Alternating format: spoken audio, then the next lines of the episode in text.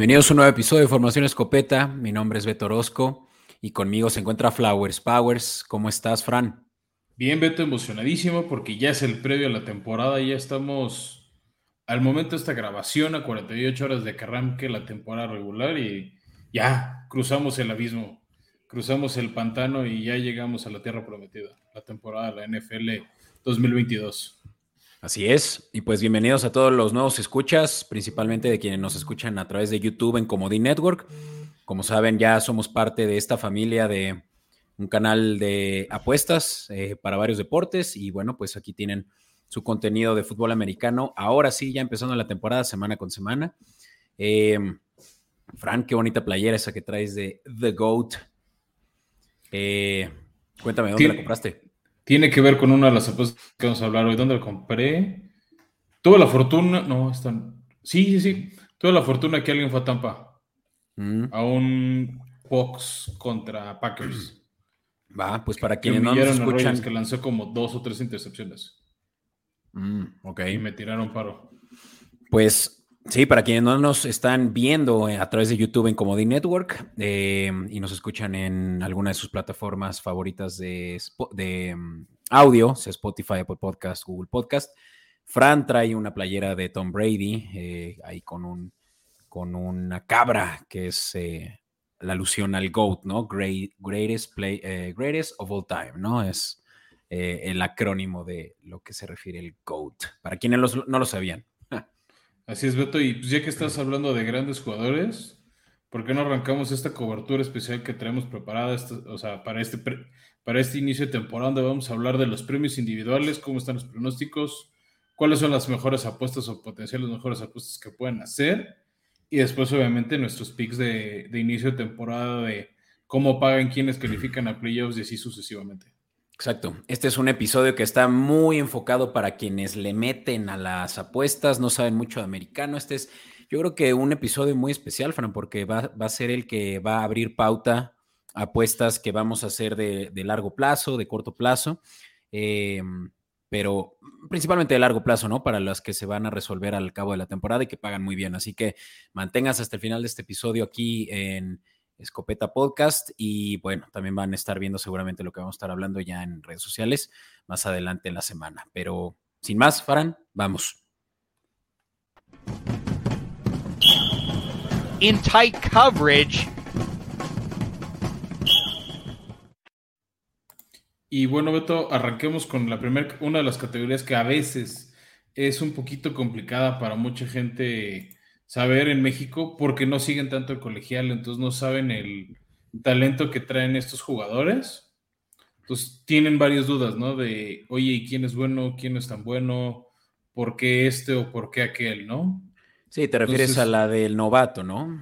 Sí, eh, o sea, hay dos, ¿no? Novato defensivo, novato ofensivo. Vamos a arrancar este año con, la defensa, mm. que de hecho fueron los primeros dos picks del draft, ¿no? Eh, este, en, lo que ya suena un muy lejano abril 2022. El gran favorito, y para mí sí es el por el que tendrían que apostar, es Aidan Hutchinson, el egresado de Michigan que se quedó en su tierra natal para jugar con los Leones de Detroit. Lo vi en los juegos de pretemporada muy bien.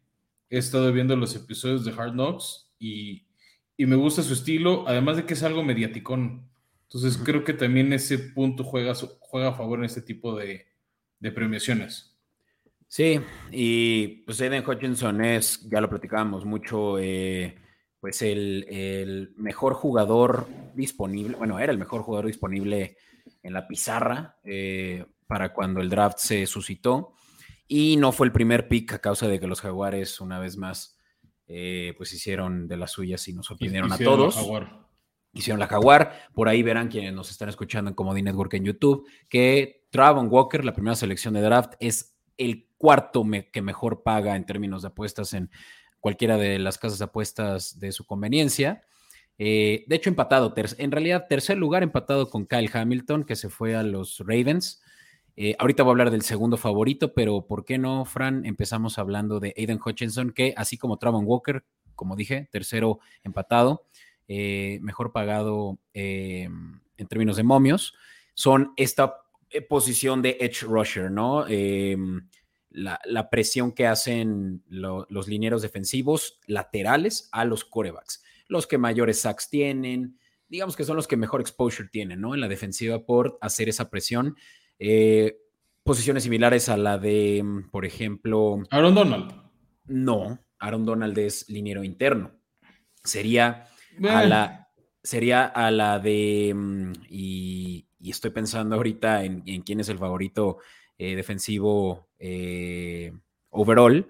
Y, eh, estoy blanqueando, pero el de los, el de los Browns, ¿no? Miles Garrett. Miles Garrett esta posición, ¿no? de, de, los que se paran ahí en las laterales. Nick Bosa también es uno de los que recientemente también fueron seleccionados. ¿Qué te decir? Que Aaron Donald, me lo estás dando como interior, también se ha parado en el exterior cuando se junta con Malcolm Floyd.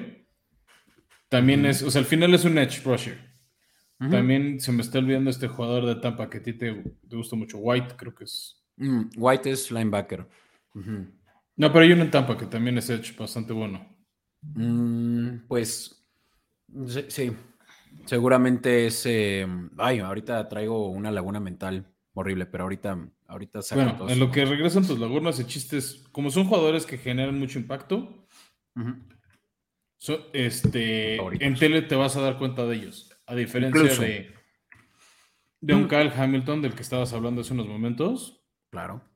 Que juega de safety, es una posición más atrás que se puede notar su presencia, pues si genera intercepciones, ¿no? O sea, también, o sea, no es, no es que va a pasar de noche ni sus aportaciones no cuenten, simplemente no son tan vistosas. De hecho, a mí por eso me sorprendió un poquito el año pasado, por ejemplo, el, hecho de Micah Person, que es un linebacker. claro. Sí, justo los linebackers son más, eh, pues en el segundo plano, están siendo más comandantes, ¿no? De la defensiva porque tienen mucha más visión a los que están ahí enfrente de los linieros ofensivos listos para darse el primer madrazo. Eh, el tema es que esos cuando fallan se queman feo, porque como pueden fintarlos de, ah, vamos a correr y en realidad es un pase y no dejan la cobertura, son los primeros a los que queman, o viceversa. Exacto. Y y hablábamos eh, pues de esta posición eh, que tiene mucha eh, exposición y justamente el segundo favorito y ya por mucha diferencia, Fran, no lo mencioné, pero el momio de Aiden Hutchinson está en 319, más 319, o sea, con 100 pesos que le entras, te llevas 319 más, o sea, un 200% adicional, perfecto. Em, la segunda opción ya paga 852 y ese es Cavon Tibero. Kai Von recordemos que también era de los favoritos eh, a irse en el top 10 por lo menos, y finalmente se fue en, el en la eh, selección número 5, la de los Giants. Eh, un jugador muy polarizante, de estos que platicábamos que tienen otra agenda además de la del fútbol americano, con su propia marca, su nombre, es muy polarizante este jugador, y yo creo que eso es lo que a mí me aleja de, de, apostarle a él, ¿no? O sea, el, hecho de que jueguen los New York Giants, un equipo, uno de los equipos que pinta ser de los más malos del año, no es lo que te aleja de él. No, es más su, personalidad, pero pues claro que todavía lo de los Giants no, no ayuda. Y el hecho de que mm, tuvo una lesión menor, pero en la pretemporada eh, a Tíbedo le llegaron muy cerdo eh, a bloquearle un, ala cerrada. Entonces, eh, no creo que sea la mejor opción si es que ustedes están queriendo irse por un poco más de riesgo. Si se están queriendo ir por un, por un poco más de riesgo, yo me iba por Travon Walker, que como ya lo platicaba, fue la primera selección de los, de los Jaguares y uno que paga más 900 eh, de momio, ¿no? Y eso ya es pues, casi un 10 a 1, ¿no? Y, puede ser una gran selección. Para cerrar, es el primo de Trayvon, no necesito, no es un primo, se la ve real, pero es Kay Walker de, Green Bay, ya para cerrar como el top 5 de candidatos este, en la gente del desierto. Eh, paga bastante bien, creo que es bastante buen jugador y va a estar, a mi gusto, en una de las mejores defensivas de la liga. Ya, sin duda. No, el tema es, es que eso lo puede opacar. ¿Cómo te distingues cuando todos son buenos? Claro. ¿No? Oye, pues tú por cuál te vas para no, yo te lo digo al principio, la verdad es que Eden Hutchinson le veo demasiadas cosas buenas. Yo también. De hecho, yo le metí a esta y le metí cuando estaba en más 500. O sea que ya, ya se ha emparejado más hacia. Sí, es que, como, o sea, en cuanto la gente lo pudo empezar a ver jugar, que arrancara los juegos de pretemporada, se notó. Y bueno, Beto, este, ahora pasamos al novato ofensivo del año, que salvo el año pasado, lleva varios años siendo casi siempre el coreback novato sensación el que se lo lleva. Recientemente Justin Herbert y, Cal, y Kyler Murray. El año pasado la, la tradición la rompió Yamar Chase con un temporadón. ¿No? O sea, creo que el más cercano que me le podía hacer ruido o hacer cuestionar a ciertas personas era Mac Jones de tus Patriotas. Sí. Pero creo que sí era merecido por llamar Chase. Este año tenemos como candidato número uno un coreback que es Kenny Pickett de Pittsburgh. Este. También es el favorito uno porque es el coreback y de los corebacks novatos es el único que parece que sí verá acción este año. Sea, otros corebacks novatos que fueron elegidos, por ejemplo, está Desmond Reader de Atlanta, que no sabemos cuánto tiempo va a estar Mariota ahí, Malik Willis de Titanes, que no se ve que vaya a entrar por Ryan Tannehill, este, estaba Matt Corral en Carolina, pero ya se lesionó y ni siquiera va a jugar este año. Entonces, no hay tantísimas opciones de coreback novatos. Entonces, como que eso empieza a inclinar la balanza al, al original de la Universidad de Pitt, ¿no? Sí, Kenny Pickett, que fue primera selección y es en quien en pretemporada tuvo mejores números, mejor desempeño contra sus rivales corebacks también seleccionados en la primera ronda. Bueno, de hecho, nadie más en la primera ronda salió, pero. Fue el único coreback de primera ronda. Sí, los demás fueron hasta la tercera. pero pues. Que empezaron a ser tomados, ¿no? Tu coreback sustituto, Fran, eh, de Tannehill, eh, Malik, Willis, pintó muy bien y el problema con Willis es que no sabemos si realmente va a pisar el campo este año y por cuánto tiempo como para poderse llevar el ofensivo de, eh, novato del año. Que, esa es también mi duda con Pickett. Ya está confirmado que o sea, los que nos siguen en redes sociales, ya sea en Instagram, en, Twitter, en Facebook como Escopeta Podcast, pues ya subimos que está confirmado este, que Mitch Trubisky va a ser, al menos en la semana 1, eh, el coreback de Pittsburgh. ¿Qué va a estar pasando? Yo creo que varios partidos los va a jugar él. ¿Qué puede ser el argumento a favor de Kenny Pickett? Que les esté yendo horrible con, con Mitch Trubisky. Llegue él y sea la sensación y empiece a ganar partidos o por lo menos se metan a la pelea. Y con eso creas un buen argumento a su favor. Creo que va, más, va más en relación y bueno, mi, mi, lo que yo pienso es que los, eh, los Steelers no lo quieren aventar a los perros ya desde la semana uno contra los Bengals, luego contra los Patriots, luego contra los, eh, contra los Browns. Puede que ya no sea. ¿Contra más eh, Pero es que es eso, ¿no? Yo creo que semana cuatro contra los Jets es cuando realmente ya pueden soltarle a Pickett, pero igual, ¿no? O sea, es nada más eh, un descansito en la semana cuatro porque después van contra los Bills, Bucaneros, Dolphins. O sea, es, una, es un inicio de temporada muy difícil para, Steelers, por lo cual podría ser que Pickett no entrara sino hasta por ahí la semana 7-8. Y a ver si para entonces no alguien como Bryce Hall, Chris Olave, que ya lo están viendo eh, a través de Comedy Network en YouTube, pues son las siguientes mejores opciones, que no fueran eh, Pickett y, Pickens. y yo creo, Beto, que está subiendo una que es muy buena. George mm. Pickens de Pittsburgh, que ya se ganó la posición como receptor número 2 del equipo. Entonces yo creo que siguiendo la, inercia de llamar Chase, tiene mucho para ganarse. ese para muchos puede convertirse en el estilo de su, de su fantasy. Si ya lo tomaron, creo que bien hecho. Si no lo han tomado y está en waiver, yo creo que sí lo recomendaría desde ya, váyanlo buscando. Este, eh, va a tomar, creo, un poco Beto el lugar de Julius Smith Schuster que tenía Pittsburgh ya también se empezó a notar la química entre él y Pickett. este, y también con Trubisky. Entonces, creo que el hecho de estar más tiempo en el juego y que sus recepciones pueden generar un buen impacto, y más Pittsburgh que nos ha dado receptores como Antonio Brown recientemente, el mismo Juju Smith Schuster, este. O sea, hablando de los últimos cinco años, ¿no? Pero si nos vamos más atrás, Heinz Ward, etcétera, etcétera, son una escuela muy buena de receptores. Entonces creo que ganar el premio ofensivo del año y no paga nada mal, más 600, igual que Pickett.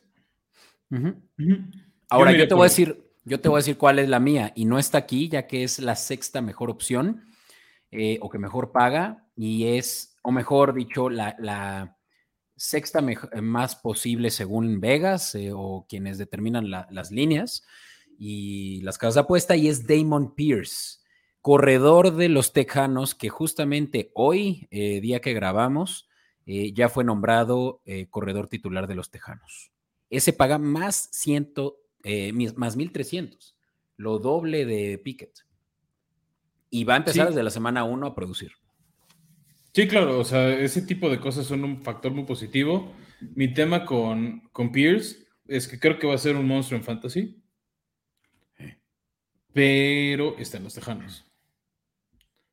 Pues no tienen mucho que ofrecer. O sea, David Mills. No, no, no, pero es, es que ese es el problema. Destacas donde no hay nadie. Exacto. ¿Y cuál va a ser tu impacto mediático? O sea, ¿estás en un equipo que no va a voltear a ver mucho a la gente? Pues un, un jugador que carga el equipo entero. Por eso, Beto, pero si nadie te pinches ve, no te van a elegir. O sea, acuérdate que también hay un factor muy mediático, lo vota la prensa. Entonces, si nadie más que el que le toca por comisión ve el partido de Tejanos a dar su reseña lo ve, mm. pierde ese atractivo. ¿Qué va a tener? Damon, Pierce tiene más de mil yardas y tiene ya conversación, lo vean o no. Los stats lo van a dejar muy claro. Va a empezar a haber una campaña mediática alrededor de él si es que realmente están ganando juegos gracias a su corredor y paga muy e, bien. Es que estas, si están ganando jugadores, o sea, si, si, si Pierce junta mil yardas, que son muy buenas y más para un novato, pero Houston acaba con marca de 2 y 15, van a decir, pues sí, lo hizo bien, pero no pegó.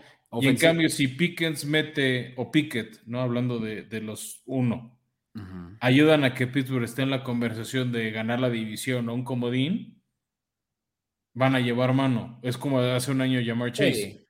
estos premios, regresar a playoffs. Estos premios no solo están basados en estadísticas individuales, eso me queda muy claro, es qué tan valioso es para la franquicia y para la liga, incluso, ¿no? Y sí, o sea, estoy de acuerdo.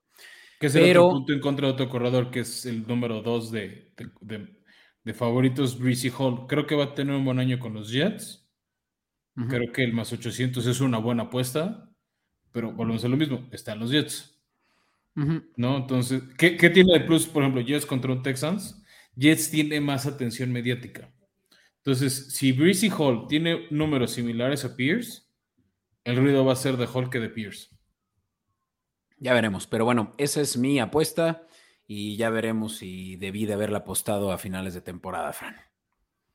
Apuntémosla, Beto. Ahora sí, ¿Dónde está el tractorcito, Frank? Comeback Player of the Year. Pues es ahorita el favorito. Me sorprende que esté un poquito por encima de McCaffrey. Juega la posición. Al final, este es el regreso del año.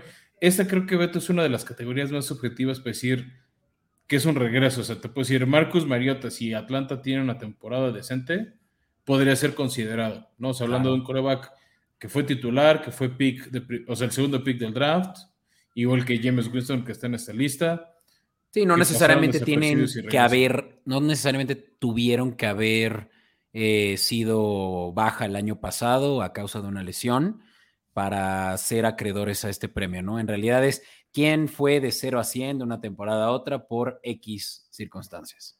Pero la clave es que el año pasado se haya sido un año medianamente mediocre para sus estándares. Sí, exactamente. Eh, Trevor, eh, eh, Trevor Lawrence puede ser también otro caso, ¿no? Eh, es que mi duda es, ¿comeback de qué? Tu sueño novato. Pues sí, justo, o sea, se esperaba más de él, la expectativa era mayor a la, esperada. Sí, o sea, sí te entiendo, pero no. Pero como que por los criterios que no sé últimamente, no veo. En todo caso, de Jaguares, que no está en esta lista para los que nos ven en YouTube, pues estaría Travis Etienne, que no pudo jugar el año pasado y que si este año la rompe, podría estar considerado en esa lista que justamente retóricamente hablando está mal dicho entonces, porque comeback significa regresar, ¿no? Y Etienne nunca... o sea, Etienne, nunca ha entrado. pero lo de, pero por ejemplo, si me dices Trevor Lawrence, sería una mejora. O sea, Trevor Lawrence jugó los 17 partidos y está teniendo su evolución como coreback de la NFL. Creo que el criterio tiene que ser que fuiste muy bueno, digamos, hace dos años, de pronto tuviste un, una regresión, una lesión, algo que causó que tu productividad se fuera al piso y luego, temporada 3, retomas donde empezaste dos años antes. Yo creo que eso es acreedor. O mejoras. Yo creo que eso es en lo que se deben de basar para Comeback Player of the Year. Ya lo dijimos, favorito Derrick Henry, que la temporada pasada se lesionó por ahí de la semana 11. 9. Eh, 9. Eh, ya estaba por romper las 2.000 yardas. Bueno, más bien, pintaba, ¿no? Proyectaba. Iba en un ritmo que si seguía así, iba a romper el récord de las 2.000 yardas, efectivamente. Y te paga más 325, ¿no? Exacto. Y después está James Winston, que también fue un jugador lesionado que coreback de los Santos, eh, realmente es que también él está teniendo un comeback de carrera, ¿no? Estamos viendo que está reviviendo su carrera después de que salió, como salió de los Bucks, con ese infame 30... 30-30. 30-30. 30, 30 intercepciones.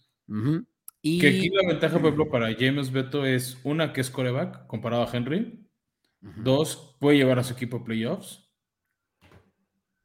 Este, y tres, está en la posición más mediática. ¿Qué tiene de ventaja James Winston a mi gusto? Es que va a estar en una.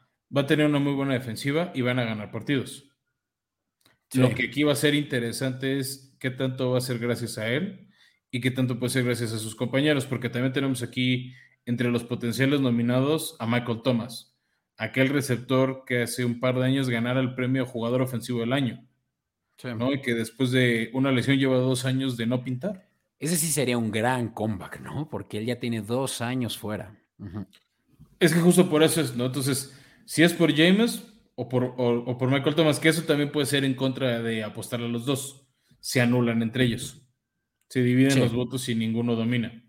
Sí, y ahí es donde entra CMC en medio, ¿no? Eh, como tercer favorito, 750.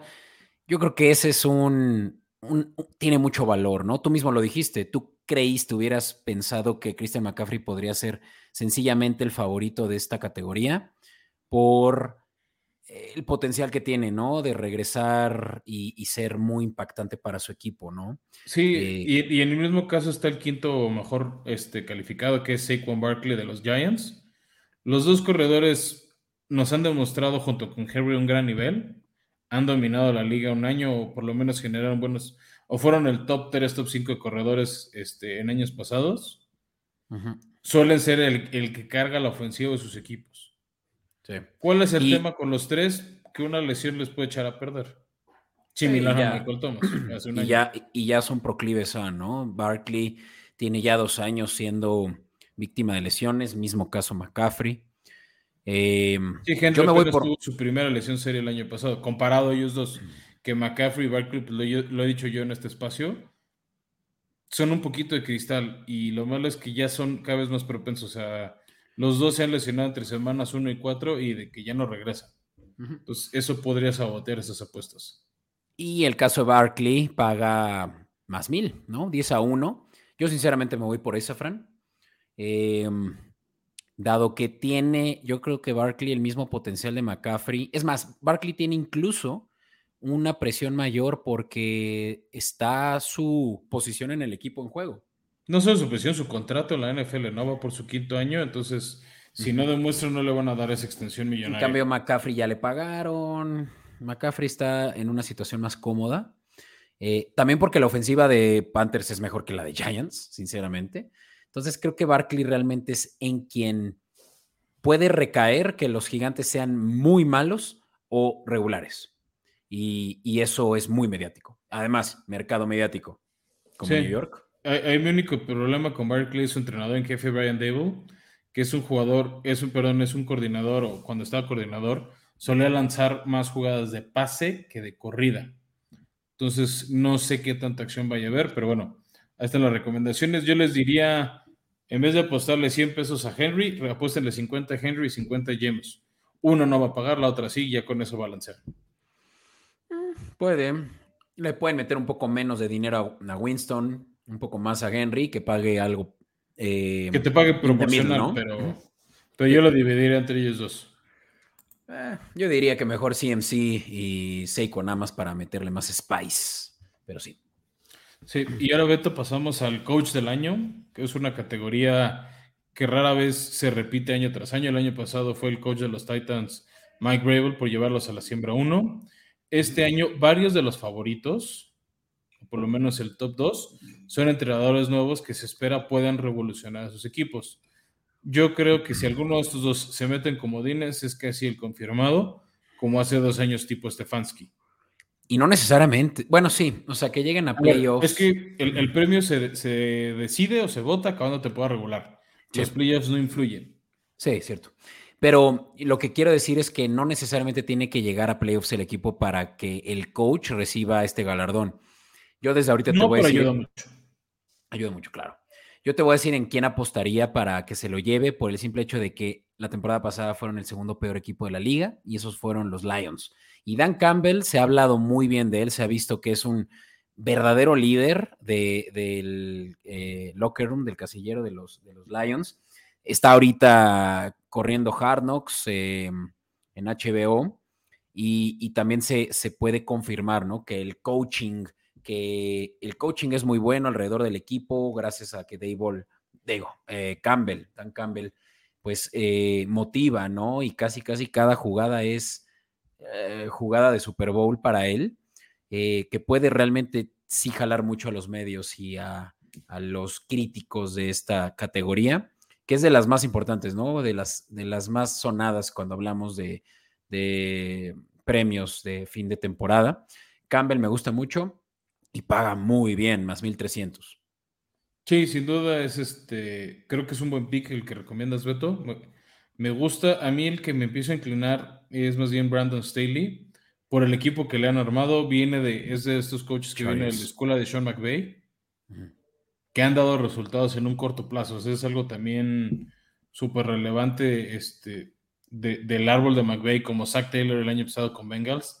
Dan resultados, ya lo armaron el equipo. Tiene una división rudísima contra Kansas City, contra los Raiders y contra los Broncos. Entonces, si sale avante Brandon Staley y califica a Chargers, creo que este, para mí es el favorito. ¿Qué le ven contra Kevin O'Connell y Brian Dable, que son los dos que los dos favoritos. Solo, ojo que yo nada más quiero decir algo sobre Stanley. Recuerda que el año pasado fue muy criticado por sus decisiones de cuarta oportunidad. Si tiene una cuarta oportunidad que no convierte, la primera, y yo creo que va a perder muchos votos de esta premiación. Ah, no, de, de acuerdísimo. Aunque también acuérdate el último partido, las conversiones de cuarta que nos regaló en ese duelazo contra Raiders. ¿no? Entonces, este, Teo, por, eso es el punto. Si se ve esa evolución en su, en su forma de entrenar, no te digo que es segura, segura, pero va a pintar bien.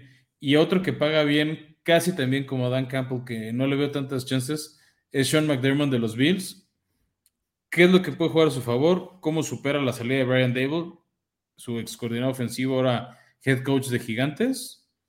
Pero tiene que llevar a Bills a ser la siembra número uno. Si Bills no gana los partidos cerrados y no acaba de siembra uno, olvídate la candidatura de McDermott. Sí, y, ¿sabes qué es lo que yo veo aquí? Que es muy común justamente para este tipo de premio, ¿no? Que si ya el equipo tiene tantos, eh, tantas buenas expectativas, ¿no? Como lo son Bills hoy en día, que incluso son el equipo favorito a llegar al Super Bowl esa barra, o sea, levantar esa barra ya es muy difícil. O sea, la expectativa de McDermott es ser eh, ya comparado con los mejores de los, todos los tiempos, cuando hablamos de ser el mejor ah, de toda la liga en un año, ¿no? Entonces, McDermott tiene realmente que descifrar cómo va a superar esa expectativa que ahorita es muy alta. Y por eso es que normalmente los coaches que ganan estos premios son de equipos malones, de equipos en reconstrucción eh, y de esos underdogs, ¿no? No suelen ser de los favoritos nunca. Es que aquí, Beto, es donde vale mucho la pena la gran frase de dichoso el que nada espera porque no será defraudado.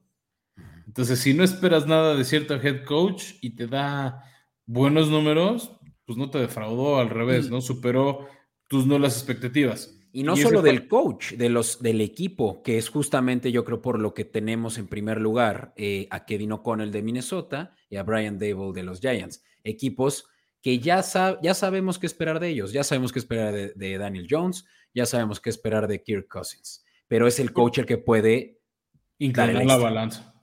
por, eso te digo, si estos coaches sondean comodín, o un campeonato de división, va a ser muy complicado que los otros tres, este, o cualquiera de los otros 27 otros coaches les estén peleando, ¿no? O sea, por ahí en sexto lugar está Mike McDaniel de los Dolphins, que viene o tiene que limpiar una cultura muy complicada que podría ser ahí una sorpresa oculta. Pero yo, yo dividiría entre Staley y Campbell. Mi, voto no me decido por uno de los dos, pero creo que va por ahí. Ok, a huevo. Pues vamos, Fran. ¿Qué te parece ahora sí a lo que... A uno de tus premios favoritos, Beto. Lo que más nos compete y lo que más nos gusta, que es un, un premio que ha sido arrebatado por todos los defensivos de años anteriores o casi todos los años por yo creo que uno de los mejores defensivos de todos los tiempos, definitivamente. No vi jugar a Reggie White, no sé qué pensar de él, pero Aaron Donald es sin duda y una vez más el favorito de este premio defensivo del año. Si es el favorito, no es mi favorito. Yo creo que este año por fin se lo va a llevar TJ Watt. Por lo importante que puede ser para la defensiva de Pittsburgh. O sea, es el ancla, es el líder moral, no solo la ofensiva, sino todo el equipo el año pasado empató la marca histórica de capturas eh, y fue opacado por lo que hizo Aaron Donald. Entonces yo veo como un serio aspirante a, este ahora sí candidato TJ Watt. Micah Parsons está en número 2, el, el, linebacker de Dallas, pero Micah Parsons está ahí por lo mediático de los Cowboys. O sea, tendrían que tener una temporada de 14-3 los Cowboys, una de las mejores defensivas, para que pensemos seriamente en Micah Parsons. En cambio, Aaron Donald, TJ Watt y Miles Garrett, que es el número 4, son, son la pieza angular, o la piedra angular, perdón, Beto, de sus defensivas. Son los que dicen, eso es lo que vamos a hacer, son los que generan la presión, son jugadores que generan capturas de coreback, que es lo que hablábamos hace rato en el novato defensivo del año, y generan muchos atractores. ¿Qué ven contra, por ejemplo, de Miles Garrett o Chandler Jones que tenemos aquí en los Raiders? Son equipos que les va a costar mucho. Sí, TJ Watt y Aaron Donald pueden ser ese factor que tu equipo llegue o no a los playoffs. Sí, o sea, TJ Watt ha sido realmente también arrebatado este premio, hasta injustamente yo diría, por yo creo que todo lo que lleva alrededor Aaron Donald en términos de legado, pero TJ Watt eh, ya, ya fue el campeón de sacks en un año y eso creo que fue hace dos, si no me equivoco. No, el pasado. ¿Fue el pasado? Ahí lo tienes, o sea, creo que TJ Watt tiene realmente ya todo a su favor porque ya casi casi que está en la lista de espera, ¿no? Para recibir este premio. Para mí la tercera es la vencida, Beto. O sea, para él como candidato. Sí. Pero ojo con Micah Parsons, ¿eh? que está sonando muchísimo, que es de los mejores defensivos de la liga hoy en día, linebacker de los Dallas Cowboys, que es este año se ve mejor que nunca, Fran, y una defensiva de los Cowboys que realmente de ellos va a depender que lleguen a playoffs. La ofensiva creo que va a tener muchas deficiencias, sobre todo gracias a, su coach, que no creo que sea eh, la, pieza indicada para, para, el equipo, y que la defensiva va a ser liderada por Parsons y de quien probablemente se va a estar hablando mucho en playoffs, que gracias a ellos, a él, ellos llegaron. Pues que ese es el punto, que Dallas sí gane. Pero yo creo. Yo no lo veo. Yo creo que si no es Parsons, Fran, tampoco es Watt, porque creo que Garrett también va a tener su año monstruoso. Más Garrett, No sé cómo lo va a Cleveland. Yo sí tengo Beto sin, sin chistar TJ Watt. Mira, yo me quedo con Parsons. Garrett me gusta mucho porque paga muy bien, yo creo, para el potencial de jugador que es. O sea, estamos viendo que paga 9 a 1 y, y es fácil de los top 3 eh, edge rushers de la liga. Pero sí, TJ Watt puede que sea top 2. O top Ese es el punto. O sea, y, es, volvemos al punto. Es un tema mediático, es un tema de fandom. Y es, pues ya, ya se lo ganaron Donald, ya se dio el Super Bowl. Premio de consolación para TJ Watt. Sí, sí. Cambio, cambio mi, mi parecer porque había escrito Garrett. Cambio, cambio a ti, a TJ Watt, sí, sí hace sentido, pero híjole, va a estar muy peleado. O sea, no, digo que no apuesten en otra, pero si quieren una apuesta segura, paga 25 centavos menos por, por peso la de TJ Watt contra Garrett y paga muy bien. Che. Vale. Pasamos pues un premio Beto que no te gusta tanto. Para muchos es considerado como un premio inútil o que terminamos de, más bien, no terminamos de entender su existencia y es el de jugador, el mejor jugador ofensivo del año. Por muchos años ha sido considerado el premio de consolación al que no ganó el MVP. Sí, sí, es el ofensivo del año realmente es que es el segundo lugar. Tú lo decías fuera del aire, Fran. Eh, el año pasado. Se lo llevó el hombre que ven en pantalla, Cooper Cup. Ah, claro. Cooper Cup se lo llevó. Eh, yo no, no, sé por qué yo creía que se lo había llevado. Eh, que Cooper Cup se había llevado el MVP, pero. No, se llevó el MVP el Super Bowl. Se llevó el MVP del Super Bowl y el ofensivo del año porque se llevó la triple corona, merecidísimo. Nada más yo quiero preguntarte algo, Fran. Ha sido algo que hemos estado discutiendo ya varias veces eh, aquí en Escopeta Podcast. Pero no se supone que Justin Jefferson es el segundo favorito, si no es que favorito a mayor cantidad de recepciones. ¿Cómo es que ni siquiera quienes nos ven en Comedy Network en YouTube lo, vemos en el top 5 a Justin Jefferson? Porque también el tema del jugador ofensivo es el impacto que generas para que tu equipo gane partidos.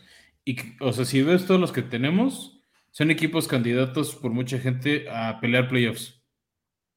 Pues Minnesota no.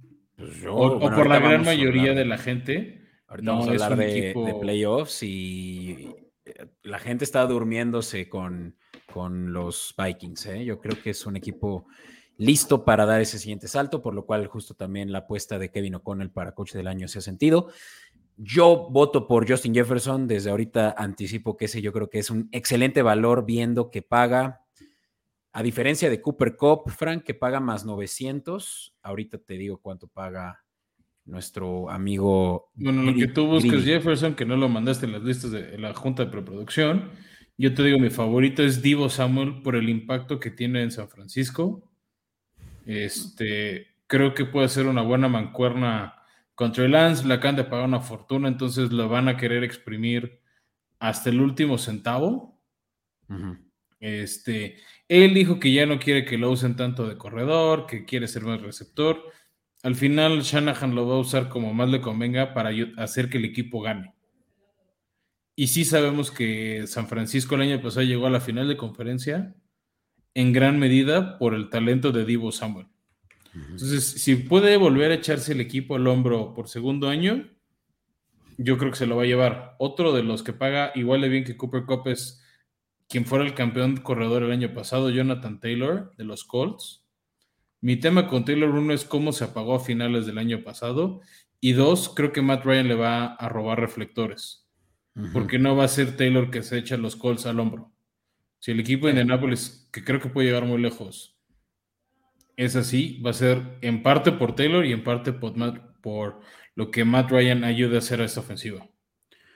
Sí, no. Y eso le va a robar votos. Yo, yo, digo que se alejen a toda costa de Jonathan Taylor esta temporada porque no va a tener una temporada similar al año pasado. Ya tiene un coreback eh, que por lo menos va, va, a hacer pases completos a diferencia del de, anterior en Matais. Y, y, pues sí, yo, yo, yo veo mucho más eh, posible que hayan corredores tales como Derrick Henry con un regreso sano eh, a esta temporada, pues de llevárselo en caso de que fuera un corredor. Pero también lo hemos visto tantas veces, Fran, tú eres ya experto de, verte en estas situaciones en las que por más de que sea muy claro que este premio debería llevárselo eh, un corredor, siempre va a tener beneficio eh, algún, algún receptor, algún coreback, ¿no? O sea, como que los corredores tienen un valor muy subvaluado, ¿no? En la liga y por obvias razones, ¿no? Estamos ya viendo que Realmente los, juegos se ganan por aire.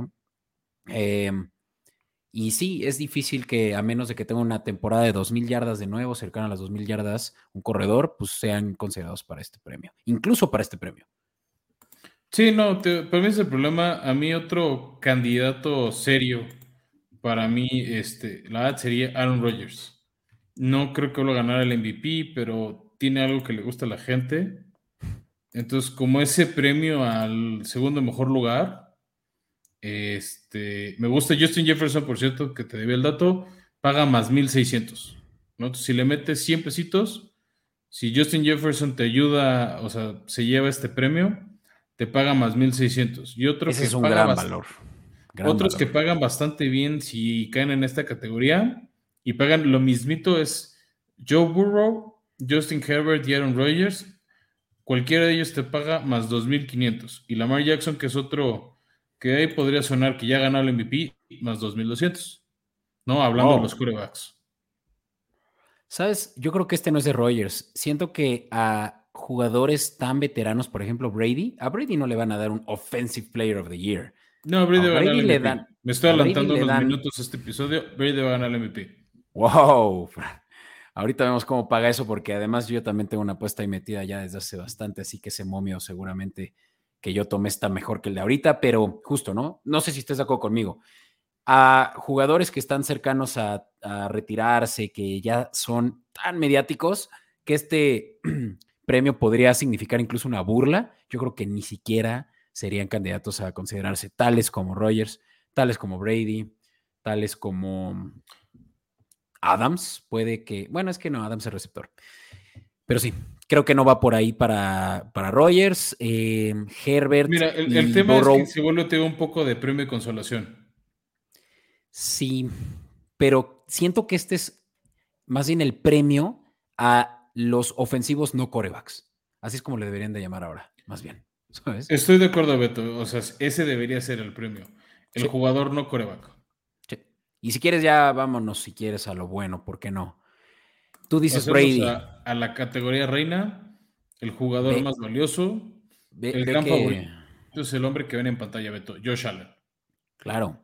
Y ve que separado está Josh Allen de tu apuesta, que es Tom Brady, que es el cuarto favorito, con más 1150.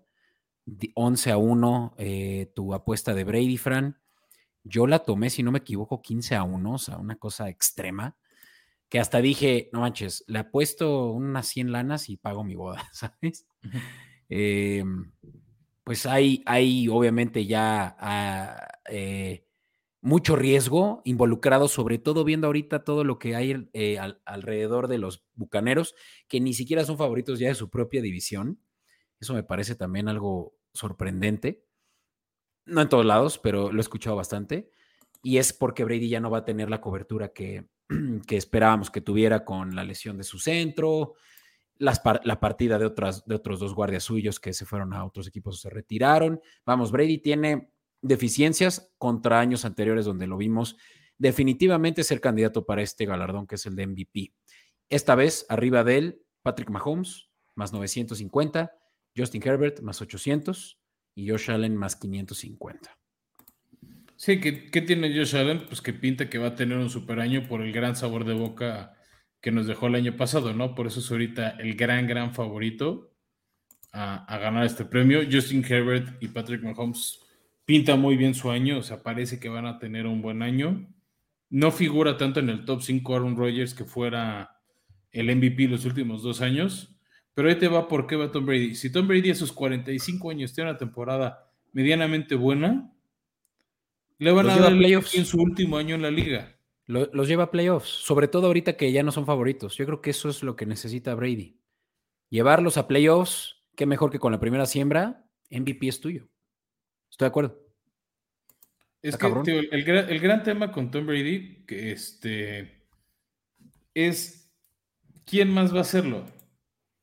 O sea, sus 45 años lleva un equipo a playoffs. Y además es su último año, es la última oportunidad que tienen para dárselo. Sí, sí. Sí, que se retire como el, mejor. premio mediático, no siempre es el más estadístico, no siempre es el que más se lo merece. Pero si es la última oportunidad que tiene la liga y la prensa, que es la Apple, la Associated Press, de entregarle el MVP, se lo van a dar. O sea, no me sorprendería, Beto, que en dos, tres años estemos diciendo que así como está el trofeo Heisman, se llama el trofeo Brady, al MVP del año de la NFL. ¿Hay quien ha pedido que le llamen el trofeo Manning? ¿Al MVP? Por las ah, veces que lo ha pues ganado Peter Manning y lo Brady, que la liga. Brady lo gana. Brady. Ah, bueno, es que Manning, ¿cuántos MVPs tiene? Creo que más que Brady. Están parejos, creo que 4 y 4, si no me falla la memoria, Beto. Pues mira, Brady lo gana. Brady, eh, el, el, premio al MVP eventualmente se va a llamar el premio Brady. Qué buena historia. Y, qué arriesgado si uno se decide apostar sus ahorros para pagarse el viaje de su sueño, su boda o lo que sea, pero qué bien suena. Más 1150. Sí, que ojo que en algunas casas de apuestas ya bajó Beto a 800.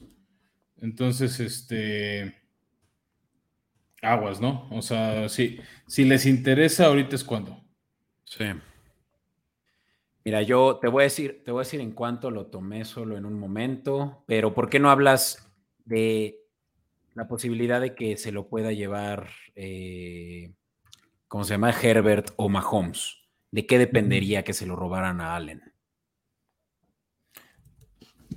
Pues que tenga el mejor año, básicamente.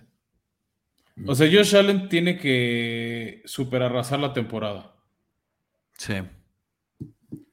Mira, ahí, ahí es donde justamente ya uno piensa, o sea, Josh Allen... Tiene, ¿Cómo decírtelo? Tiene que jugar, a mi gusto, Josh Allen, este, casi todo el año o buena parte del año, como jugó el partido de playoffs del año pasado contra Kansas City. Sí, pues. Tiene que estar ahí y echarse el equipo al hombro. Que tiene una mejor línea, tiene. Bueno, no sé si mejoran la línea, habría que verificar eso acercándose al episodio donde hacemos la cobertura de Bills, eh, ahí en, la, en el historial de nuestros episodios. Em, pero pues el gran reto es, es, es Drable, ¿no? Eh, su coordinador ofensivo, la, la falta de su coordinador ofensivo que puede que sea lo que muestre una regresión en, Bills y particularmente en Josh Allen. Y es lo que a mí tal vez me limitaría en eh, apostarle a él. Y qué mejor que a Justin Herbert, quien sí suena que es un coreback de otro nivel, ¿no? Lo están comparando con un dios. Por ahí estaba escuchando reporteros diciendo, este güey es un dios. Un dios del NFL, un eh, Michael Jordan de esta generación. Eso está para considerar mejor apostarle a Justin Herbert más 800. Sí, sin duda. Este, el tema también con Herbert es que juega en Los Ángeles. Es otra ciudad mediática, entonces le van a hacer ruido porque quieren generar interés en ese equipo. Sí, sí, sí, sí. Oye, pues, ¿por cuál te vas? Brady, ah, ya dijiste, Brady. la playera, Beto, Brady, su último año se lo van a dar. No sé si va a tener los mejores números de su carrera. No me lo puedo creer que tú estés más seguro que yo de eso. Con todo que yo sí ya, ya la aposté a Brady por MVP, Beto, llevo tres años seguidos diciéndote quién es el MVP, voy por el cuarto. Ah, es que ya vi, ya vi en cuánto lo pagué yo, ves que le debo eso a mis escuchas y yo, yo la tomé en más 900, ya subió, ahorita está mejor, por lo que platicábamos de cómo es que Tampa ahorita sí se las está viendo un poco negras, pero con el momio de Justin Herbert en 800 me siento más cómodo yéndome por ese, sinceramente. Ya veremos. Pero ojalá se me haga la boca chicharrón y me lleve una buena lana y sea Tom Brady el MVP, porque eso es lo que todo el mundo quiere ver, excepto los. O medio mundo no quiere ver. Que ya, que ya. Nah, los haters de Brady ya son menos de la mayoría. Ya. Sí, ha calmado muchos de que se fue a Patriotas, pero bueno, sigue viendo mucha gente que, que no lo soporta. Pero bueno, Beto, avancemos ahora sí. Avancemos. Con qué equipos van a llegar lejos. Entonces, vamos a hacer esto un poquito más ágil porque hemos estado hablando de todos estos equipos toda la temporada, ¿no? Les ah. hemos estado diciendo cómo se han reforzado, quiénes llegaron, quiénes se fueron. Hemos estado ya publicando en Instagram este, y en Twitter cómo pagan las líneas para llevarse la división. Entonces, arranco contigo, Beto, con el este de la Nacional. ¿Quién se la lleva? El este es y para todos nuestros escuchas fanáticos de los Cowboys, ahí me pueden arrobear en Twitter DVTO31, porque van a estar muy molestos y lo van a querer sacar, pero no van a ser los Cowboys, Fran, van a ser los Eagles. Estoy 100% seguro de eso. O sea, tan seguro que no sé cómo no le he apostado a los Eagles, cómo no le aposté antes, porque antes el momio podía que estuviera en más 300 y ahorita lamentablemente está en más 150, Fran.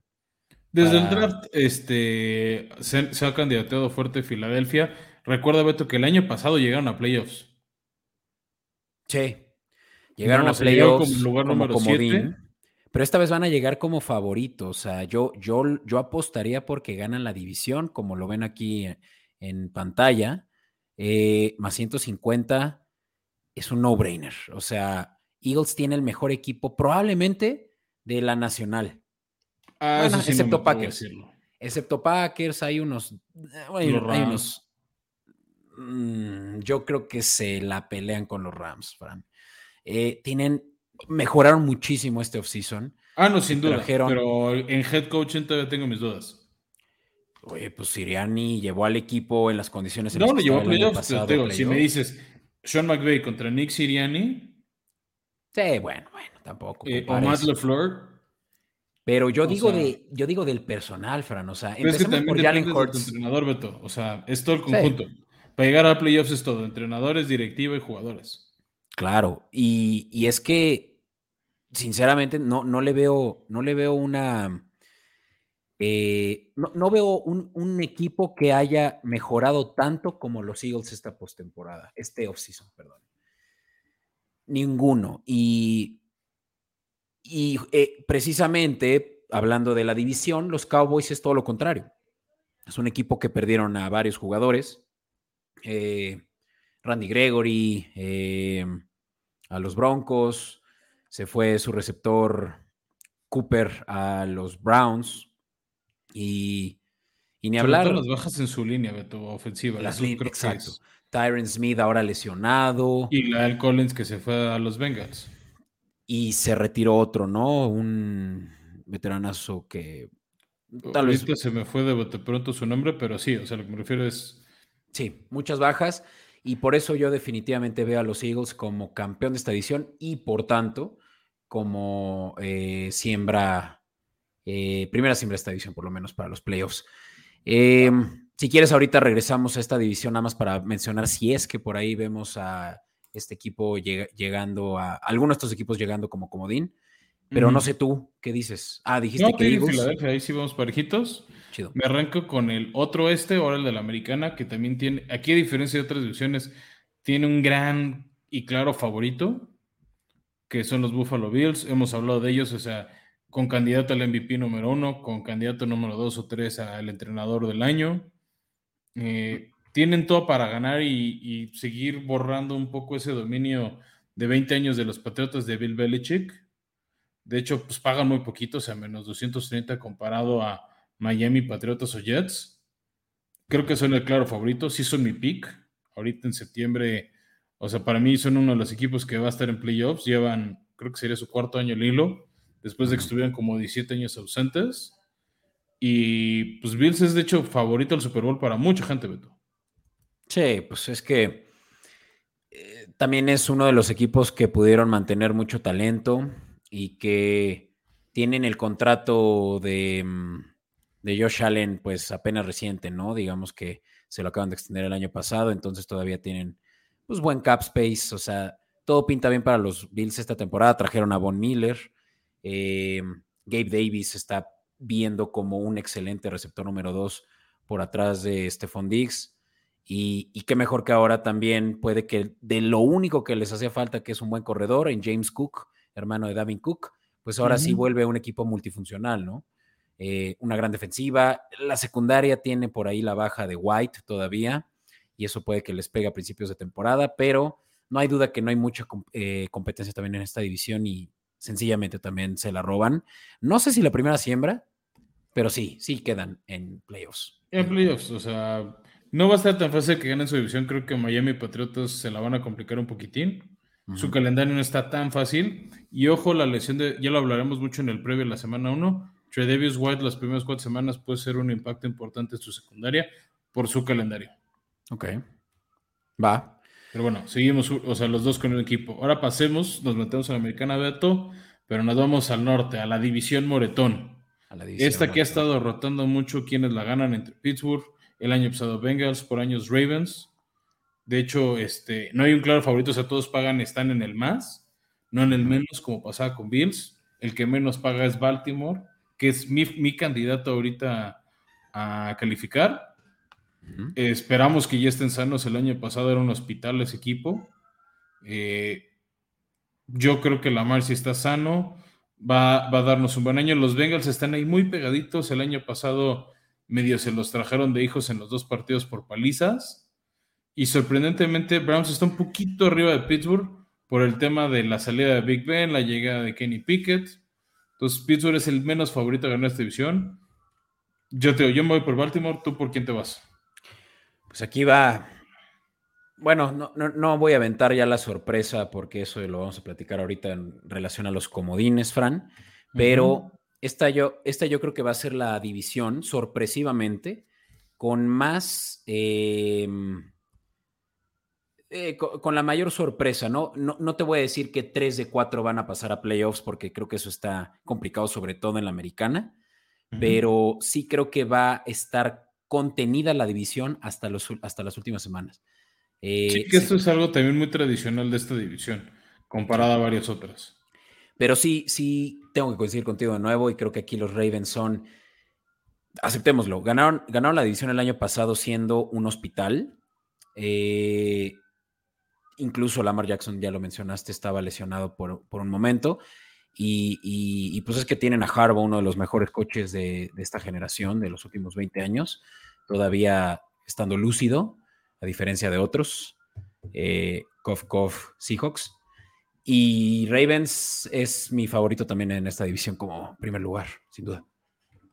Que ojo aquí con Bengals, ¿no? Me, sorprende un poquito, este, Beto, que muchos estamos haciendo un poquito menos a los Bengals que la ganaron el año pasado y se reforzaron. Pero creo que esa cruda de perder el Super Bowl sí les va a pegar. Sí. Sí, sí, sí. Eh, ya, ya mencionamos entonces en un momento a nuestros. Eh, sí, vamos a hablar después con los comodines. Comodines, vale. Norte de la Nacional, Fran, si quieres empieza tú.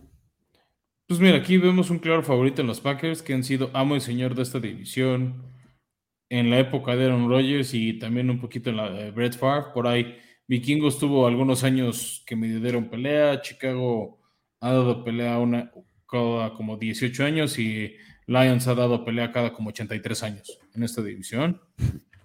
Este, creo que es una, creo que Green Bay tiene una de las mejores defensivas de la liga. De hecho, si necesita una defensiva de fantasy, yo le recomiendo altamente la de Packers. Este, de hecho, similar a Bills, esto es uno que está en menos el momio para ganar. Sí.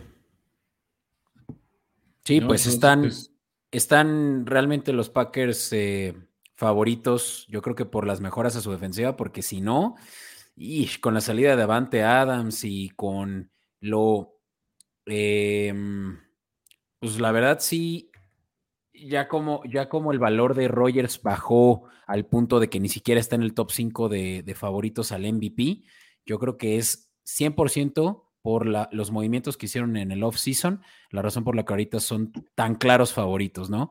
Y por eso es que yo también considero que son eh, quienes llegarían como primer lugar, pero ojo con los Bills, y por eso creo que ahorita que hablemos de, comodines, nos vamos a, poner a argumentar por qué sí, por qué no también pueden ser contendientes incluso al primer lugar. Sin duda, ¿no? Y recuerda que también Green Bay viene de años consecutivos de ser la siembra uno de su conferencia. Sí, sí.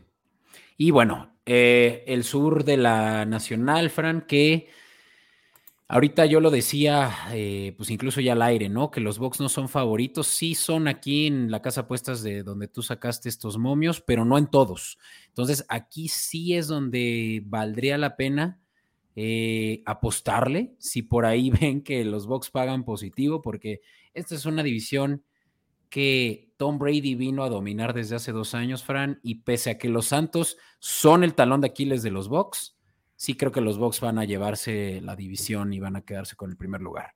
No con el primer lugar de la conferencia, pero sí con el primer lugar de la división. Sí, este, veo difícil por su calendario que también dominen la conferencia. Los Santos es una apuesta que no me desagrada como sorpresa. O sea, si quieres una con algo de riesgo, esa defensiva de Santos que ha tenido bastante controlado a Brady. O sea, los, los, cinco, los cinco partidos que Brady ha enfrentado en Nueva Orleans, como bucanero, tiene marca de un ganado en playoffs, cuatro perdidos. Y en uno está blanqueado. Sí, está, está muy cañón. No, entonces, este, ojo, creo que Tampa sí tiene mejor equipo. Vamos a ver con, la, con Todd Bowles de entrenador en jefe cómo les va. Creo que Box va a ganar por un juego máximo dos esta división y va a ser de las últimas en definirse porque Nuevo Orleans va a estar ahí cabeza con cabeza. Va, pues ahorita nos ponemos a hablar sobre los comodines porque hasta este punto, Fran, hemos coincidido absolutamente en todo. Y estoy casi seguro que la siguiente también va a ser. No, vas a ver la que sigue, no. Ah, a ver, ¿tú qué dices? Yo sigo creyendo en mis Titans, pero sé que todo el mundo dice Colts. Nadie cree en mis Titans. Viene una lesión muy importante de Harold Landry, uno de los cazacabezas más importantes del equipo. Los Colts llevan años siendo un equipo protagonista de la liga, Beto. Este, pero que han rotado coreback. Han tenido un carrusel de corebacks espeluznante para la calidad de este equipo. Vienen de un buen año de Jonathan Taylor. Está por ahí Shaquille Leonard, que hay que decirlo. Todo el mundo le decía a Darius Leonard. Él pidió que ya no le digan por ese nombre, sino por otro que es Shaquille. Entonces, si de repente oyen, es el mismo güey. Nada más pidió que le digan por su otro nombre. Creo que Colts tiene una de las mejores defensivas. O sea, Colts y Titanes se van a estar peleando el liderato de esta división. Sí. Todo el mundo cree que con la llegada de Matt Ryan va a ser esa diferencia. Yo me cuesta ir en contra de mi equipo cuando creo que todavía está cerrándose su ventana de, de estar llegando de manera constante a playoffs. Sí. Y ahí te va porque sabía que íbamos a seguir coincidiendo, Fran, porque yo también creo que los Titans se van a llevar esta división. De nuevo. Yo juraba que iba a seguir Colts, la verdad. Sinceramente no, es que los Colts no me convencen. Yo, yo, yo siento que los Colts tienen de verdad que enemigos eh, eh, que, que, le saben a las malas chakras y similar a como los Chargers. Los Chargers sabrán a lo que me refiero. Mala suerte que no, no pueden ganar incluso con todo a su favor, ¿no? Que en papel sean los mejores, que tengan el mejor coach de la, de la división. Y vaya que también es eh, un argumento que puede, del que no estés tú de acuerdo. Pero sí, no, los titanes están siendo. Eh, es una falta de respeto para ellos el que no los estén considerando como, por lo menos, favoritos de su división, siendo los campeones de la conferencia el año pasado. O sea, sí es, está, está raro, Fran. De un año a otro la, la, AFC pasó a ser, eh, tienen de, digamos, de, de, los, ¿cuántos son? 16 eh, equipos de la conferencia. Los, eh, los de la americana más o menos tienen un, favoritismo de, de dos terceras partes de, de la liga completa, ¿no? Quiere decir que solamente serán seguramente, y esto ya en términos de apuestas, ¿no? De la nacional, unos cuantos, tal vez ocho favoritos, versus unos doce de la americana, con marca ganadora por lo menos. Eso te dice que la americana de un año a otro, pues realmente se pone por la nacional por mucho por delante. Y ver que los titanes fueron el año pasado los, los campeones de ella, pues te deja muy claro que los titanes tienen todo para poderla ganar. Incluso sin el tractorcito, la ganaron. Sí, el tema es que Tennessee no es un equipo mediático. Entonces pasa desapercibido y no le cae, no le cae bien a mucha gente o no los ubican o no sabe nada. No, lo mismo le puede pasar a Jaguares o a los Tejanos, que ahorita no están en, uno en uno de sus mejores años, pero pasan muy de noche. O sea, de hecho, esta división, Beto, es catalogada por muchos como una de las peores divisiones de la liga. Ya. ¿No? Pues o sea, y ha habido años que la de Dallas, Gigantes, Commanders y Philly es peor y tienen más juegos de prime time y hablan más de ellos que esta. La del norte de la nacional, por favor. Los Bears tienen tres prime time games y son los el peor equipo de la liga. Si es. Si no es el, deberían segundo peor, pero estoy de, acuerdo. Deberían los que nos escuchan eh, de, de coincidir con nosotros en que se necesita más respeto en la FC Sur. Se merece más respeto la FC Sur. Y los Titanes son los favoritos, yo creo, em, los underdogs, pero que terminarán siendo los favoritos. Sí creo que los Colts van a, van a toparse con unos jaguares que se las van a hacer difícil como año con año. Y otros, ¿no? Pero bueno, eso es una vez más tú y yo de acuerdo, Fran. Pero hablemos ahora sí del, de la división, yo creo que más competida de la liga, y de donde más seguramente em, discrepancias van a haber, ¿no? Y yo creo, que, creo que tal vez en un mes tú y yo empatamos de criterio, Beto, pero mucha gente nos va a mentar la madre. Adelante en, en Escopeta Podcast, ahí, nos lo pueden mentar tranquilamente o dejar su comentario en YouTube. Aquí ya saben abajito, en la ventanita de comentarios. En esta es una división que mucha gente quiere a los cuatro equipos en playoffs.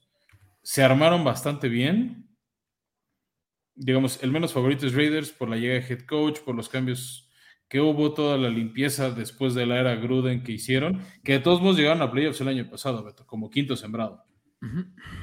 ¿No? Los Broncos creo que son muy favoritos por la llegada de Russell Wilson.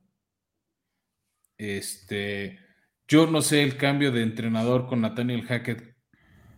Creo que va a haber un pequeño retroceso en su defensiva, entonces para mí está entre Chiefs y Chargers, pero antes de decirte mi pick, quiero ir el tuyo esta vez primero. Yo soy Chief aquí. Definitivamente los Chiefs la tienen y Vegas lo dice, los el momio está a favor de los Chiefs más 160 contra eh, Chargers en segundo lugar 225 porque Chiefs está renovándose en la defensiva, Fran. Lo que nunca han tenido lo van a tener por fin este año. Es una buena defensiva. Hablo de una muy buena defensiva, ya no una. ¿Con todo y que se les fue Tyron Matthew? Eh, no, la secundaria la están reabasteciendo de talento joven. Eh, con McDuffie y otro más en la segunda ronda que te se trajeron. Se viene, se viene, yo creo que eh, unos Chiefs al Super Bowl, Fran, me voy a adelantar. Unos Chiefs durísimos que se están, se están colando, yo creo que entre los Power Rankings eh, como sneaky underdogs. Yo, Beto, me voy por los Chargers. Qué bueno que ya por fin discrepamos. Mm. A mí al revés, este me gusta más los Chargers, creo que pueden dar la sorpresa. Travis Kelsey, que está aquí en pantalla, va a dar un temporadón, pero Chiefs va a resentir la baja de Hill. Y esa ofensiva no, no va a carburar de una manera tan eficiente como en los últimos años. Y tiene un calendario un poquito más accesible. Chargers, que quedó el año pasado en tercer lugar, que los Chiefs que van contra campeones divisionales. Ya. Pues mira, tenemos que discrepar en un momento, Fran. Chargers, ya lo dije, no es que sea mala suerte, no es que sea lo que sea. Yo creo ah, que de verdad ellos. O sea, sí es mala suerte. Eso, o sea, eso sí es una realidad. Son uno de los equipos más salados de toda la liga.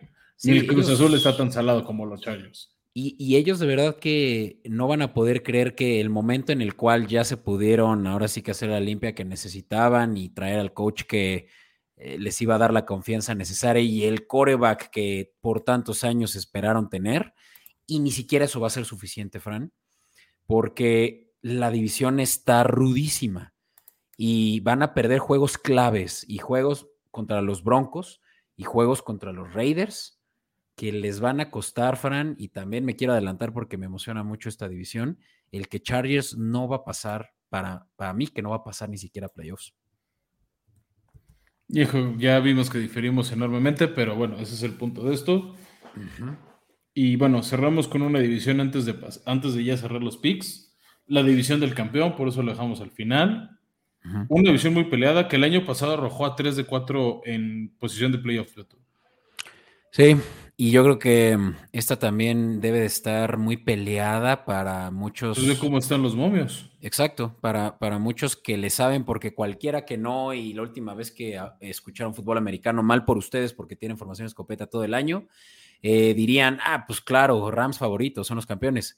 No, los 49ers están armados hasta los dientes, excepto, y se, se cuestiona mucho la posición más importante, que es la de coreback, ahora con Trey Lance al comando de esta división, perdón, de, este equipo.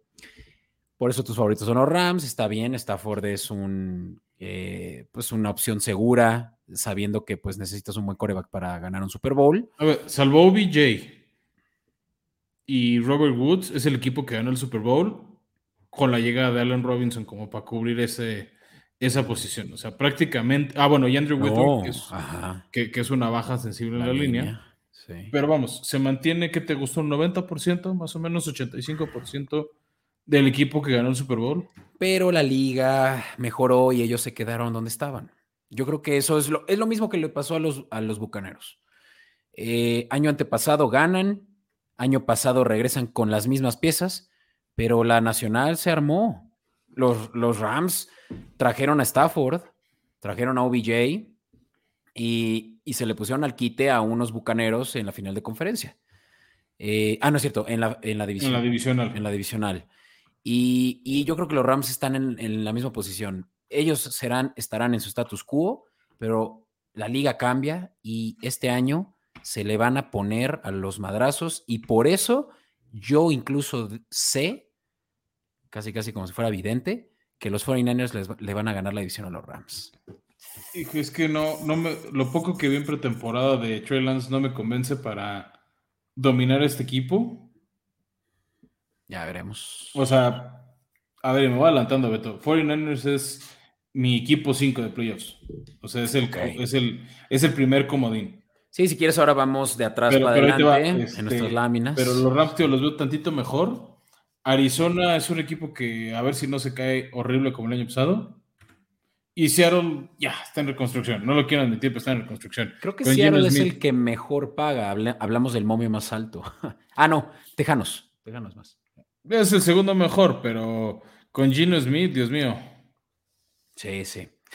Em, yo, ya que estamos hablando de comodines, Fran, sí veo a los Rams entrando como comodines, no hay duda. No sé si como el quinto, la verdad no quiero indagar mucho en eso, pero sí van a también entrar con méritos. Eh, pero por abajo los Rams van a tener que jugar de eh, visitantes en playoffs.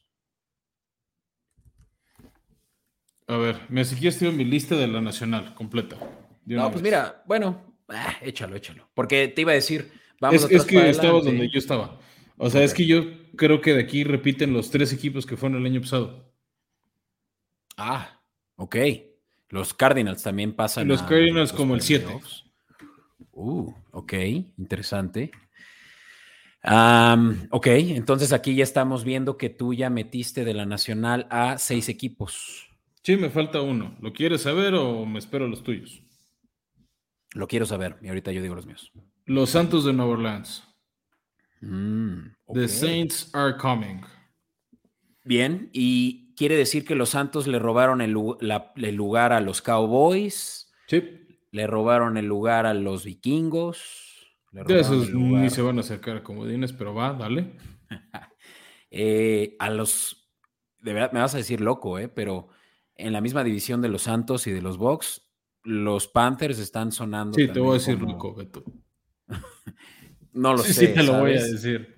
Los Panthers están haciendo ruido, Fran. Yo no voy a decir que van a llegar a los playoffs porque también me tengo, tengo, tengo dignidad, pero sí te voy a decir quién yo creo que la Nacional va a llegar como comodín. Y esos son los vikingos. Eh, por la sencilla razón de que con él viene a reestructurar unos vikingos que siempre han sido buenos en la ofensiva, pero con un coach defensivo. Y ahora van a tener un game plan enfocado en su corredor, Damien Cook. Va a ser su mejor temporada. Puede que hasta podría eh, llamarse comeback su temporada de, de, un año a otro, porque realmente creo que va a tener un gran año, siempre cuando no se lesione. Justin Jefferson, mejor receptor de la liga, y sí, por encima de Cooper Cup. Los vikingos tienen un equipazo, Fran, y nada más la defensiva es la que tenía por ahí sus dudas, pero reforzaron la línea defensiva. Tienen ahora a, eh, bueno, además de Daniel Hunter, tienen a este Sadarius ah, de los Packers, ¿no? Que, ¿Sadarius White? No, no es, no es White. ¿O sí? Bueno, em, sí, el que estuvo a punto de ser Ravens, según yo, Sadarius White. Sadarius White, ok. Y y yo creo que lo único que Vikingos tiene que resolver es que la secundaria que trajeron novatos a la secundaria realmente sea suficiente, ¿no? Eh, como para que se cuelen a, Comodín. Y mi último, Fran, eh, los Santos. También estoy de acuerdo que los Santos van a robarle a los Cowboys precisamente ese lugar, eh, ese séptimo lugar. Em, pues porque aceptémoslo, James Winston está teniendo un, buen segundo, una buena segunda eh, etapa de su carrera en los Santos. Eh, por más de que ya no esté Sean Payton, me parece que su sucesor, que pues era de la cuna de, Payton, pues tiene, tiene muy buenas eh, referencias para, para poder ser el siguiente hombre, ¿no? Y la defensiva es excelente, si no es que las mejores de la liga. Los Santos tienen una de las mejores defensivas de la liga y, por eso yo creo que también van a pelearle incluso a los Bucaneros ese primer lugar, pero bueno, sneaky sneaky second y no sé si séptimo, pero ahí están mis, comodines Rams, Vikingos y Santos. Ahora sí, Americana, Fran. ah, bueno, antes de pasar a la americana, Beto, te quiero decir los picks de nuestro querido community manager Mitch, que ahí te van, te los voy a leer rápido. Es Eagles, Packers, Arizona, primera sorpresa, y Box. Y sus comodines son Vaqueros, Rams y 49ers. Y su candidato al Super Bowl es Tom Brady con los Box. Oye, ¿y el tuyo? Ya no lo habías. No, lo va a aguantar al final. Ok, ok, ok. Junto con el tuyo. Pero bueno, pasamos a la americana y voy a abrir la americana con los de Mitch. ¿No? Él tiene Chiefs igual que tú. Él tiene a los Bengals ganando la división a diferencia de nosotros. Él tiene a los Bills igual que nosotros. Él tiene a los Colts. Y sus comodines son Denver, Miami y los Titans. Bueno, pues obviamente iba a poner a Miami si le va a Miami el buen Mitch. Que tampoco tiene mal equipo. No, pero ahorita voy a dar un argumento en contra de los Dolphins, por lo cual ni siquiera yo los tengo de comodines, pero ¿te late empezar tú o yo? Te toca a ti, yo, yo arranqué con la nacional. Oye, pero antes, ¿por qué no dices el contendiente al Super Bowl por la americana? De Mitch. ¿De Mitch? Los Broncos. Él ve un Russell Wilson contra Tom Brady 2. ¡Wow! Qué loco está eso. Eso sí es una distopía extraña. Interesante. Pues Mitch, ahora sí que métele a los Broncos toda tu lana, si es que así te sientes. Pero bueno, saludos a Mitch, nuestro community manager. Em, ahora sí, Fran, vámonos con, tu, con tus comodines. Ibas a darnos los tuyos, Beto. Ah, perdón. Ya me, ya me estaba emocionando de escuchar los tuyos, pero bueno, yo decía que no estaban los Dolphins. Eh, ¿Por qué no voy a empezar por ese, eh, eh, por ese argumento? La americana trae muchísimos equipos, ya lo decía hace rato, un 30% más de la nacional de favoritos para por lo menos standings ganadores y para récord ganador, perdón. Y justamente yo creo que Miami es donde va a tener que, ser una vez más, porque esto ya le pasó también el año pasado y antepasado, eh, víctima de la competencia de su conferencia, ¿no? Donde van a tener que pelear contra eh, récords de los Bills, eh, rivales divisionales, pero también récords de una, de una división como la del oeste, donde los cuatro son favoritos para llegar a los playoffs, inclusive los Raiders, ¿no? Entonces, víctima de incluso teniendo un récord ganador, Fran, dígase incluso nueve victorias. Eh, una vez más, los Dolphins perdiendo la posibilidad de llegar a playoffs. Y en vez de ellos, ya lo decía, eh, mis favoritos Bills, Ravens, Chiefs, Titans, son los Broncos de Denver, que yo también sugiero que son de esos equipos que en playoffs, eh, en off-season, perdón, se volvieron de los equipos mejor eh, reconstruidos en, este corto lapso, como los Eagles, lo mencionaba al principio del episodio, por el simple hecho de que Russell Wilson llega y pues trae una, cultura ganadora al equipo, ¿no? Em, nuevo dueño, muchas cosas buenas alrededor de los, de los Broncos, siento yo, ¿no?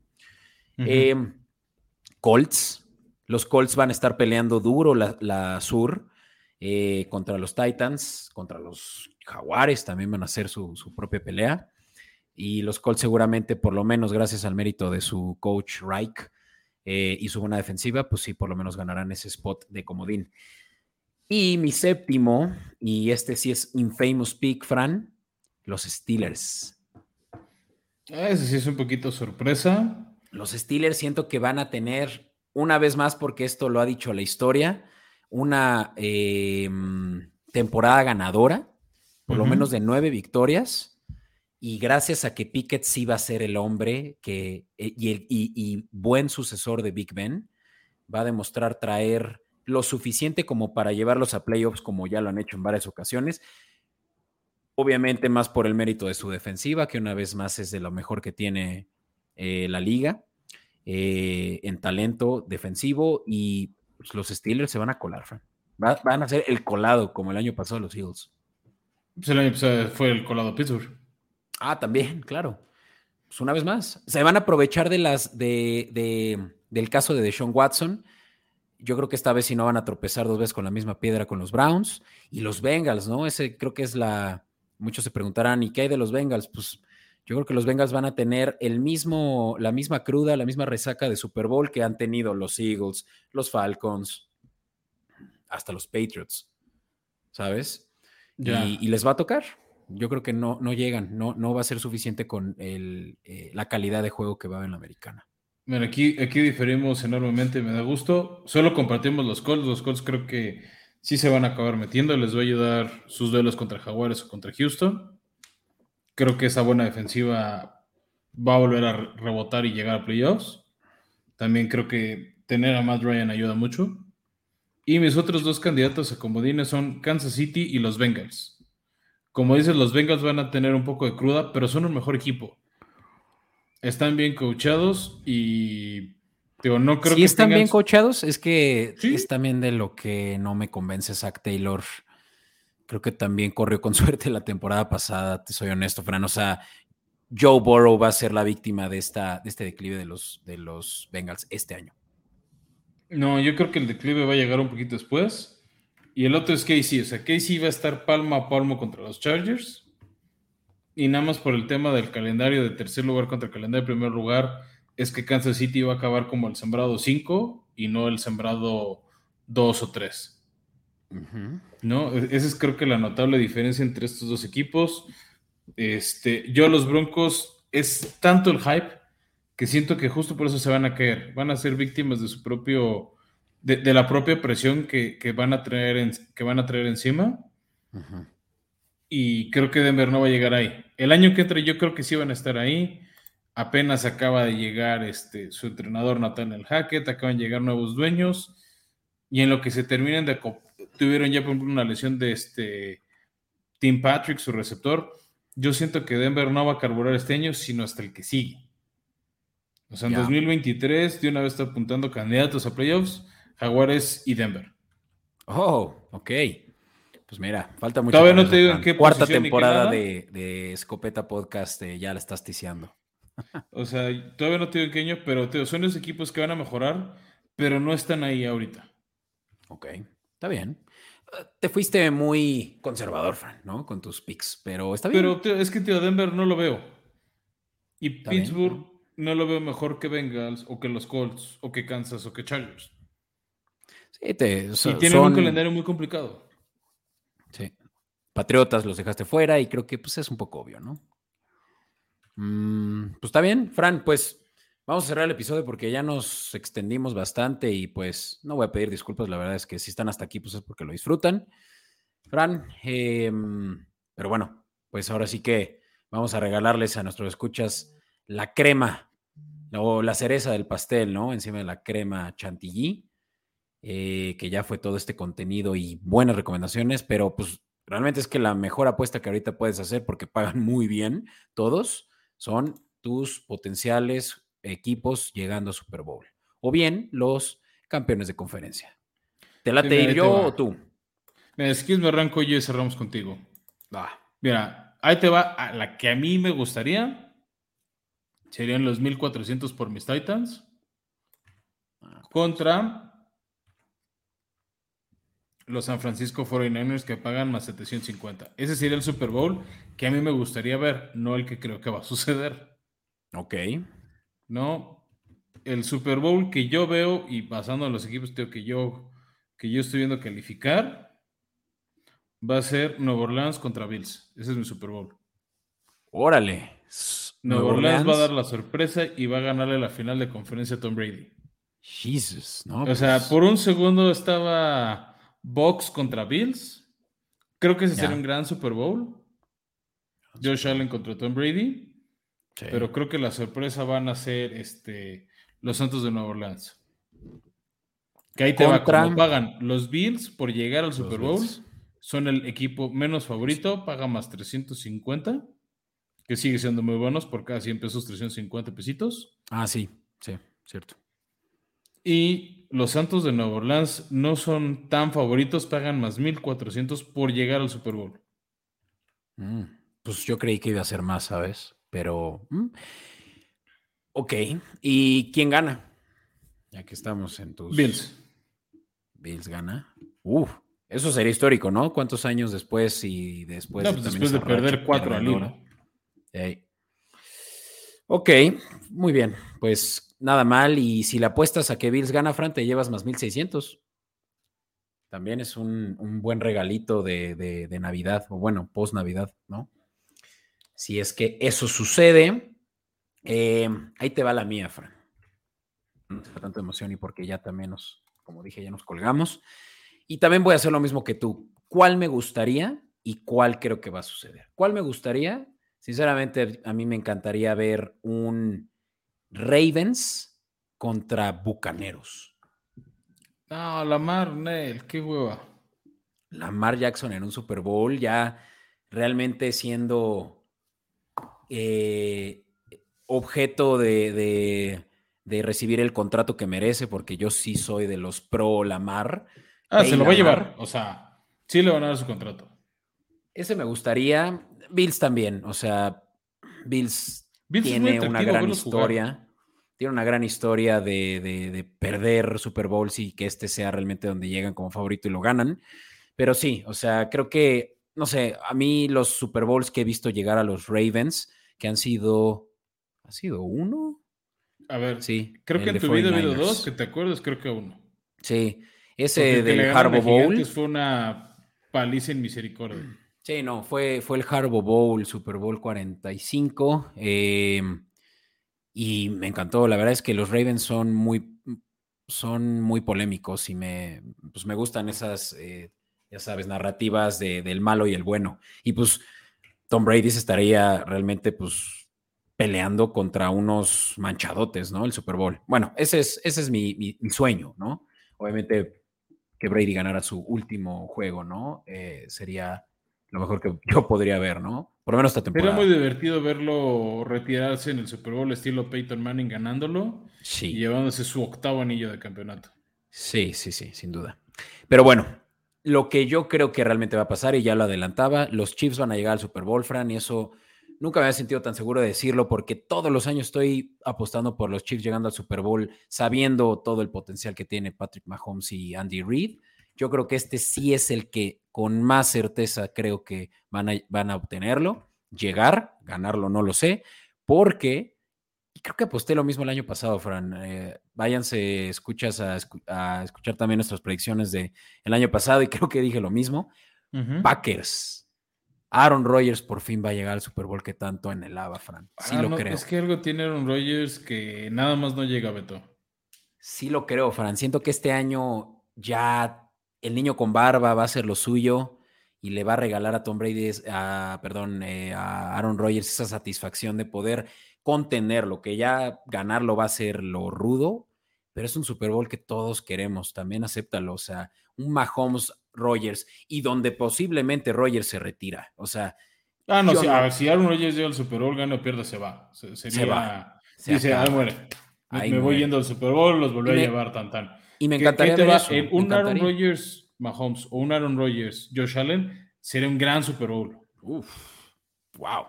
Por eso hay root for Packers este año. Eh, sí, sí siento que se lo merece Rodgers, por más de que me cae mal y todo, merece una historia, una fairy tale story y, creo que es este año porque la defensiva sí se, se va a prender, se va a prender en fuego y, tienen uno de los mejores corners de la liga, mejor línea defensiva de la liga, ya ni para qué te cuento, o sea, no creo que la deficiencia que hay con la salida de Davante Adams ahí en receptores vaya a ser un gran problema, porque Rogers es un mago, está, está en otro nivel de juego y, ha sido opacado por eh, Tom Brady toda su carrera y creo que este es el momento que, tendrá y que merece, ¿no? Ya, ahí se va. Lo único que sí le veo de favor, de favorito a los de Nacional contra Americana es el camino. Siento que entre los de la americana se van a matar entre ellos y el que llegue, por así decirlo, va a ser como gladiador que llega cojeando o con ciertas heridas de la americana. La nacional, que no hay tanto favorito, no hay, o sea, sí hay equipos muy buenos, pero los otros no son tan buenos. Sí, Entonces, creo que va a llegar menos madreado el campeón de la nacional que el de la americana. Y sin embargo, porque no lo dije, yo creo que se lo llevan los Chiefs. Ellos van a ganar el Super Bowl. No sé. O sea, sí reforzaron su defensiva. La baja de Honey Badger. Tienen una de las mejores líneas ofensivas. no sé, te digo. Mira, si me vas a decir que van a llegar los Packers, Packers Bills sería en gran Super Bowl. Sí. Pero creo que me gusta mi pick Box o Santos sobre Bills. Está bien. Pues ahí está, Fran. Mira, no se nota que ya no podemos esperar más para el inicio de la temporada, pero ya solo faltan dos días. O uno, em, dependiendo de cuándo esté escuchando esto. De hecho, em, y más, más contenido viene, porque por supuesto que les vamos a tener lo que ya es habitual para los escuchas eh, asiduos y para los que no. Todas las semanas les vamos a estar dando la previa de la semana y con todo el detalle de nuestras recomendaciones de apuesta, fantasy, y es justamente ya el siguiente episodio el que va a contener ahora sí que nuestro contenido de cabecera, ¿no? De, ley, lo que nos ha hecho famosos si, si me pongo, si me paro el cuello. Me parece bien, Beto, pues estén atentos, este, no duden en seguirnos escribiendo en redes sociales, si tienen dudas, quejas, comentarios. Yo creo que sí vamos a sacar Piquem, no hemos confirmado giveaways este, para este año. Hay un saludo a Diego, este, que fue nuestro proveedor el año pasado, a ver si, si podemos sacar algo. Si no, vamos a abrir una liga nada más por el, el gusto de competir. Este, pero bueno, gracias a todos por acompañarnos. Por favor, no dejen de suscribirse en Spotify, Apple Podcast, Google Podcast o en YouTube. Este, nos ayuda mucho también su like, su, su reseña de cinco estrellas. Les toma unos minutos y a nosotros nos sirve y ayuda a que el algoritmo nos permite llegar a más gente que le gusta la NFL y que crezca esta comunidad. Bien, entonces, pues muchas gracias a todos y nos escuchamos a finales de esta semana con la previa de la semana 1. Regresa a la NFL. Nos vemos. Bye.